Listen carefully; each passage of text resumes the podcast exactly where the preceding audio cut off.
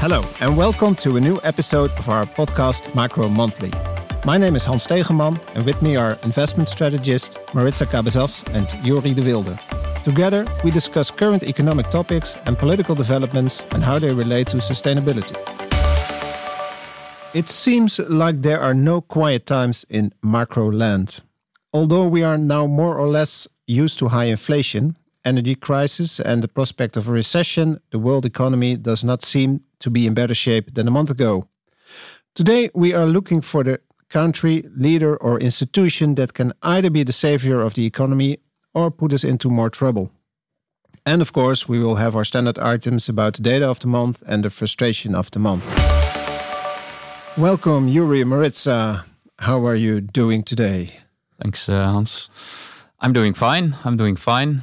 I was actually just discussing with with another colleague something interesting that I read in the Financial Times uh, yesterday, and it's it's actually got to do with the fact that there, uh, if if you look at the last couple of weeks, there is really amongst experts no broad consensus on where uh, equity markets will be uh, heading mm-hmm. towards mm -hmm. in the next few months. And one of the columns that I was reading was uh, making the case that uh, markets will actually go even more uh, lower uh, the next couple of months because we still haven't seen uh, a sharp fall in company profits. So okay. I think that's uh, that's uh, something interesting and and uh, yeah something to to watch.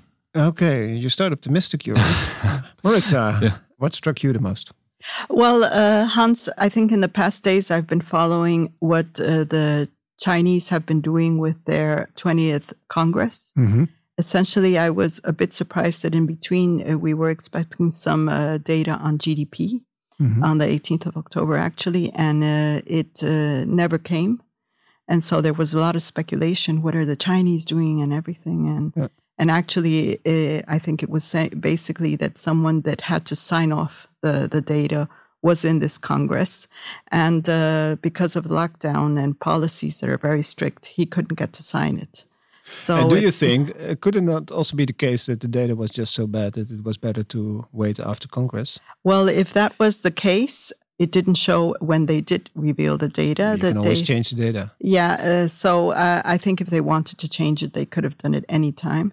So the the data was even better than expected. The third quarter was three point nine percent, so higher than uh, consensus. Yeah. yeah. But the Chinese economy is not doing well. They, they, at least this week, the financial markets did not react that enthusiastic on the new leadership or the renewed leadership of uh, Xi Jinping. That's absolutely right. But I think it has to do with uh, markets expected that the Chinese uh, authorities that they do more on the economic front. Mm-hmm. And uh, China has been very disciplined in saying that security is first and that they're not going to be involved that much, uh, at least with the economy. And uh, that was disappointing for markets. Yeah. And Joeri, you you started uh, not so optimistic, but is is there is there one thing that is at least encouraging about the global economy? Well, um, actually I was not completely finished with my with my argument. So uh, that was the the downside of the oh, argument. Oh yeah, and, see and then, you have an upside. Okay. Then you interrupted me, but I also have an upside to the argument, which is um, uh, you have uh, on the one hand you have the concerns about profit growth, and on the other hand you have of course uh, maybe the pause in in in interest rate uh, hikes yeah. from central banks that uh, will happen anytime soon, maybe maybe in the, in the next know. few months. That's and at least our forecast. Yes, uh, and the uh, reason can be that it's not going well with the global economy uh, because. So, is this really yeah, optimistic that, then? That's that's bad news that could be interpreted as good news for financial markets. Yeah, so, financial yeah. markets are really strange. They're strange. Yeah, yeah they're strange. That's the nice okay. conclusion.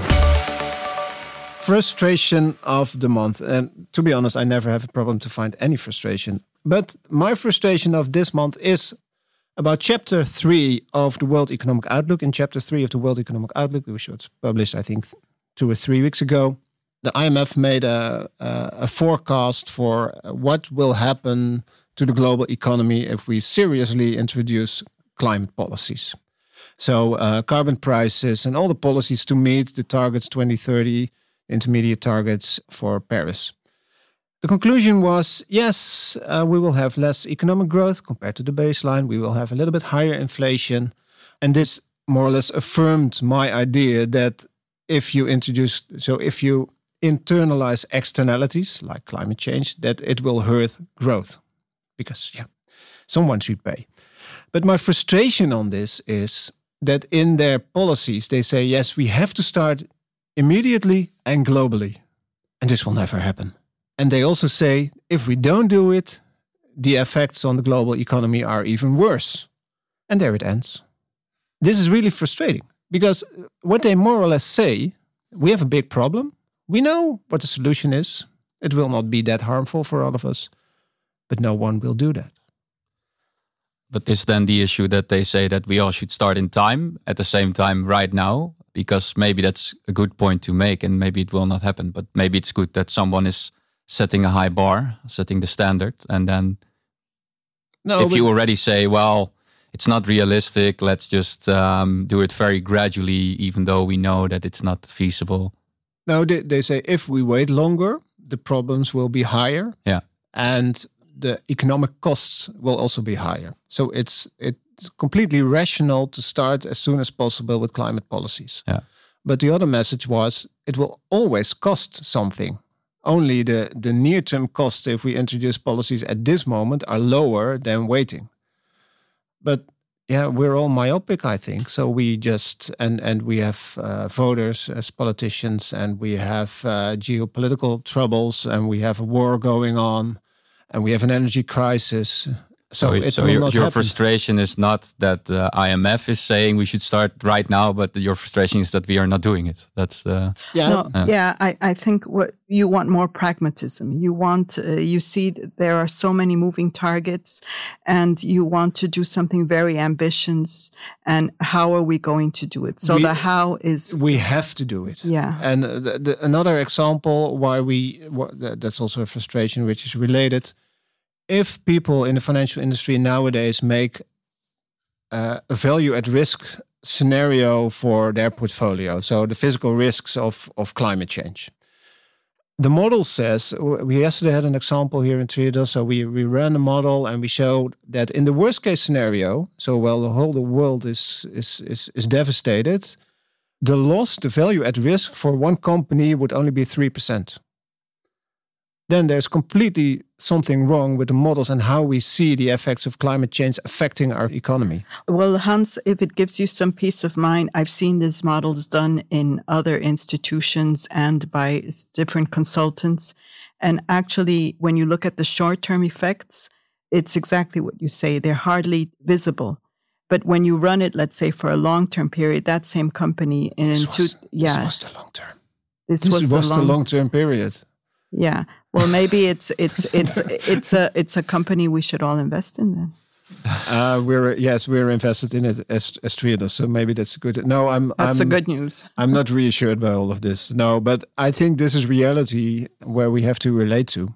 Yeah. And the good news, even in this frustration, is that the IMF came up with this forecast, with this uh, scenario, and I think that's good that they bring it up I think the World Bank also did something on on uh, more on on green investing, etc. So it's it's becoming more mainstream. But it, my frustration is that okay, we see the challenges and the troubles, but we don't do anything. Yeah. hopefully, this is a first step. Hopefully, this is a first step. Yes.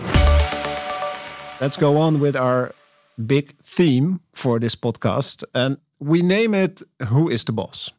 And with who is the boss, you can think about central banks, which claim a lot of space in terms of uh, hiking, has a tightening monetary policies, and more or less putting economies in a recession to combat inflation. We see fiscal authorities, at least in the eurozone and, and in um, other advanced countries, stepping up their outlays to help their citizens, more or less. At least that's what they say. And we see, of course, we touched upon it already, some people like Putin or also Xi Jinping stepping up their, well, at least uh, the way they treat the world economy, let's say it like this. And, and the question we want to put forward and want to discuss is who is going to win or who is going to help the world economy in any direction? So, What do you think, you well, well, can I bring in a new actor? Let's say I agree completely. We have central banks, we have governments, but how about markets? I think uh, we saw in in the UK how actually markets took the lead, and when the mini budget came out, and it was not considered to be the right way forward. I think markets immediately took over and said, you know, we don't want this. And then the central bank had to somehow you know, uh, turn out the fire. But uh, I think there are three agents governments, markets, and central banks. Can I respond to that? Because I think that is, in a way, that's true. But I want to make the point that, at least in the near term, uh, central banks are the boss.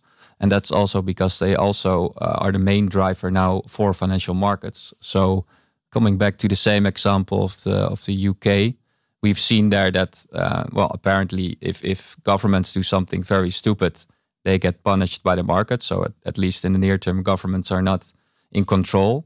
Um, but central banks had to come to the rescue for uh, markets. And if we look mm-hmm. at the at the last year how markets have uh, basically responded in the absence of something very stupid like uh, government uh, budget plans um, we've seen that they've responded to the interest rate hikes right? So that's basically uh, in the control of, of the of the central banks, the the market uh, direction. Yeah, I would like to agree with you, uh, Joeri, but I'm afraid that in times of stress, central banks are just there with their reactive policies. Yeah. So mm-hmm. it's not that they're guiding the economy to where they really would want to, but they're trying to save the day, and that means that they can introduce also certain distortions.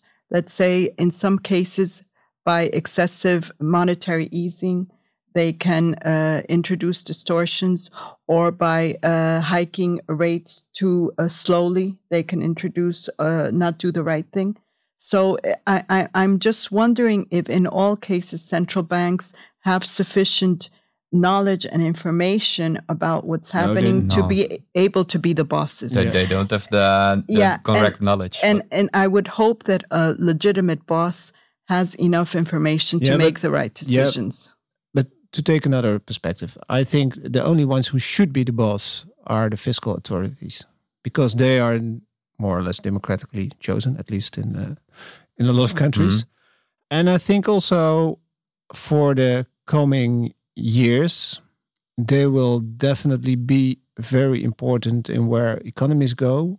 If we will have sustainability transitions, because they should public spending should do the trick also to uh, so also to, in terms of energy safety energy transition uh, food security etc we need public bodies and i think the role that government's going to play for the coming years will be different than we've seen over the last 40 years.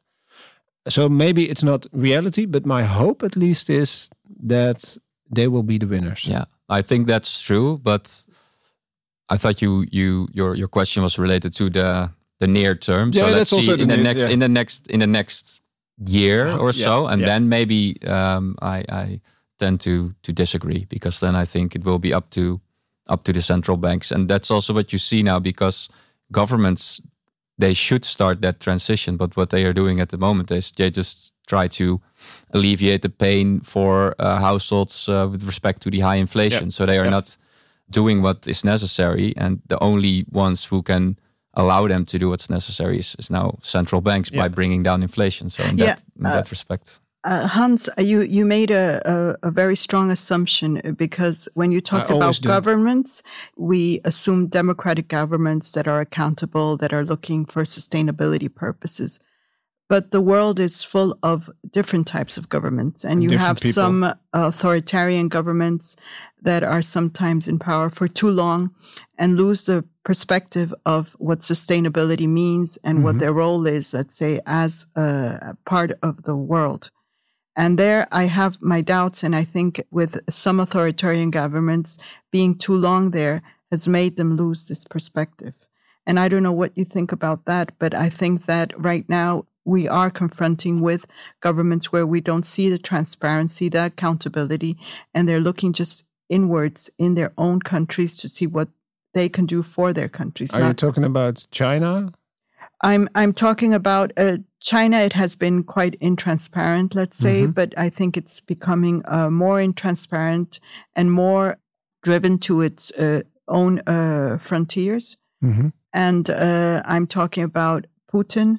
Uh, who is also unpredictable right now. Definitely. And so I, I have my doubts if these bosses that don't show all their cards are now uh, also, let's say, making decisions that affect us all. Maybe that's in some respect also true for for the eurozone because you would hope that um, at least there is some unity within the eurozone to drive the transition forward. But also now recently, what you've seen is, for instance. Uh, Germany is really uh, standing out a bit. They they really don't uh, want to align with the, the others, and they they are um, still having uh, close ties with China, for instance, right? And they, they want to continue to closely cooperate, and they are really in uh, in support of uh, further globalization. So so in that respect, if you want to make a really a fist as as the eurozone, it's also difficult. Yeah, then then they have to come together to be to be the boss. Yes, but I I was thinking um, of another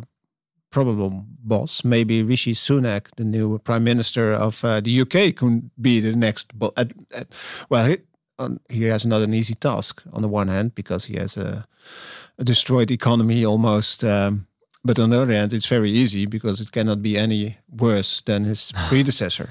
You never know. Um, he was a Brexiteer, right? So we know his. I, I don't know. Yeah, yeah, yeah, he, was. Right. yeah, he was. Yeah. So yeah. I don't know if he's uh, that much in favor of close cooperation. Uh, no.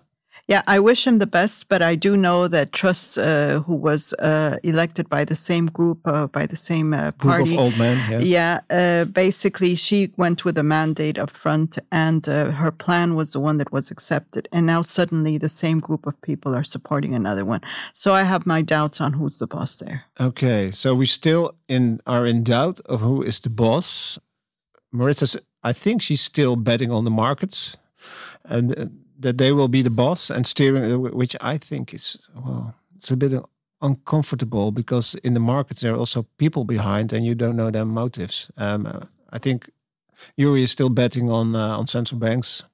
Depending on um, and maybe I'm not betting, but hoping that some miracle stuff will happen and that we will all go in a better way let's stop betting for this part. Uh, let's go to another bet the data of the month.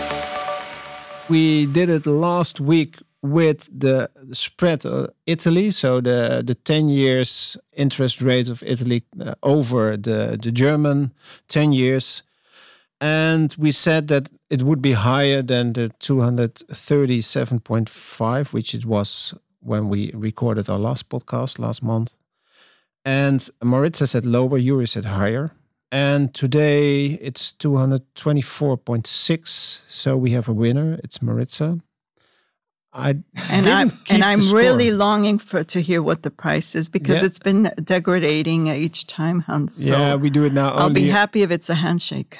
Uh, not today because we're we're doing it over the year. So we end with the last podcast. We still have to look who, what the results of the bet were over the last podcast, but then we end with the winner of the year. Okay. And then you get a prize. I don't know yet. So I'm looking to our colleagues um, and we'll see. okay. Um, next bet. I think there's one figure everybody is watching for, and that makes market move, and that's inflation. So if we um, look at Eurozone inflation, which is still very high, 9.9%, a question will be when will it go down? And I think the consensus is that it will be higher than 9.9%. And to be honest, we only saw upside surprises in inflation figures last uh, months. But only one of you can say higher. So the other one has to say lower. So who will start has to pick first. Okay, uh, so let let me start, and let me start with the reasoning before I give you my bet. I think that energy prices are uh, slowly falling, and uh, that will help on the energy side. But uh, food prices, which is also important, I think that those are much more sticky because you have components, uh, for example, uh, cereals are in there and they've been increasing more than 15%, let's say, in the last month. So I would estimate that on the food side, it would be higher. And all in all, I think that uh, because, yeah, it's a basket of goods, I would say it will be slightly higher, Hans. It will month. be slightly, yeah, that was what I think. So, Joeri, yeah, try to find a reasoning why it will be lower. Maybe, no, maybe gas prices. Nine point eight percent, maybe. Yeah. Well, Joeri says central banks are the boss, so uh, they are the, they are the boss. In time, they are the boss. Yeah. It normally takes one or two years after That's interest rates hike before inflation comes down. No, but I think it will be tricky indeed um, because um, even though energy prices are lower at the moment, they are still feeding their way through the system. So it, it will be difficult to already see lower inflation at the moment. But we could be surprised by slightly lower inflation. Um, maybe some um, marginal base effects will come into play because we do know that uh, uh, energy prices were already rising a year ago and inflation yeah. is in year on year yeah change. So also, I think supply chain disruptions, etc., are over. There are even a lot of um, stores are full. Yeah, uh, too much stuff. That's a general problem that we have too much stuff. But, True. Yeah, uh, that yeah. means that we can have inflation, disinflationary pressure. So uh, I want to help you. So. yeah, that's that's great. Yeah, that was one of the news articles, of course, in uh, Financieele Dagblad today, right? Yeah. So yeah. lots of inventory. So maybe they have to sell them at a discount. So maybe that will be. Uh, it will be a cheap Santa Claus. Disinflation. Yeah. Let's hope so. Who knows? Yeah. Okay, so we have a bet. Maritza says hi, uh, Joeri. I, I sympathize with Joeri because I think it will not be and Joeri also thinks it will be higher. Yeah, so. yeah. Well, you never know. I can I can always share my price. Don't worry, guys. Okay, then we have to give a price. Okay, thanks. What does all this mean? I think we agree that the economy is still in turbulent waters. That it will be important. I think what we discussed. Who will be the boss? Will it be? And the, the main players are, of course, central banks, fiscal policies, markets. What will they do? But it is a reflection of what happens in the economy also some autocratic leaders, of course, Putin, the war in Ukraine, how that will evolve. Also China, I think that's also different when uh, after uh, the Congress last week. So again, we don't know exactly. So there is only one reason to listen again next month. Then we have an update about the economy. So thanks for listening this time. And don't forget to tune in next time Thanks, Joeri. Thanks, Maritza, for this time. Um, and for you listeners, subscribe to our channel, Inside Impact Investing, and let us know what you think. Thanks.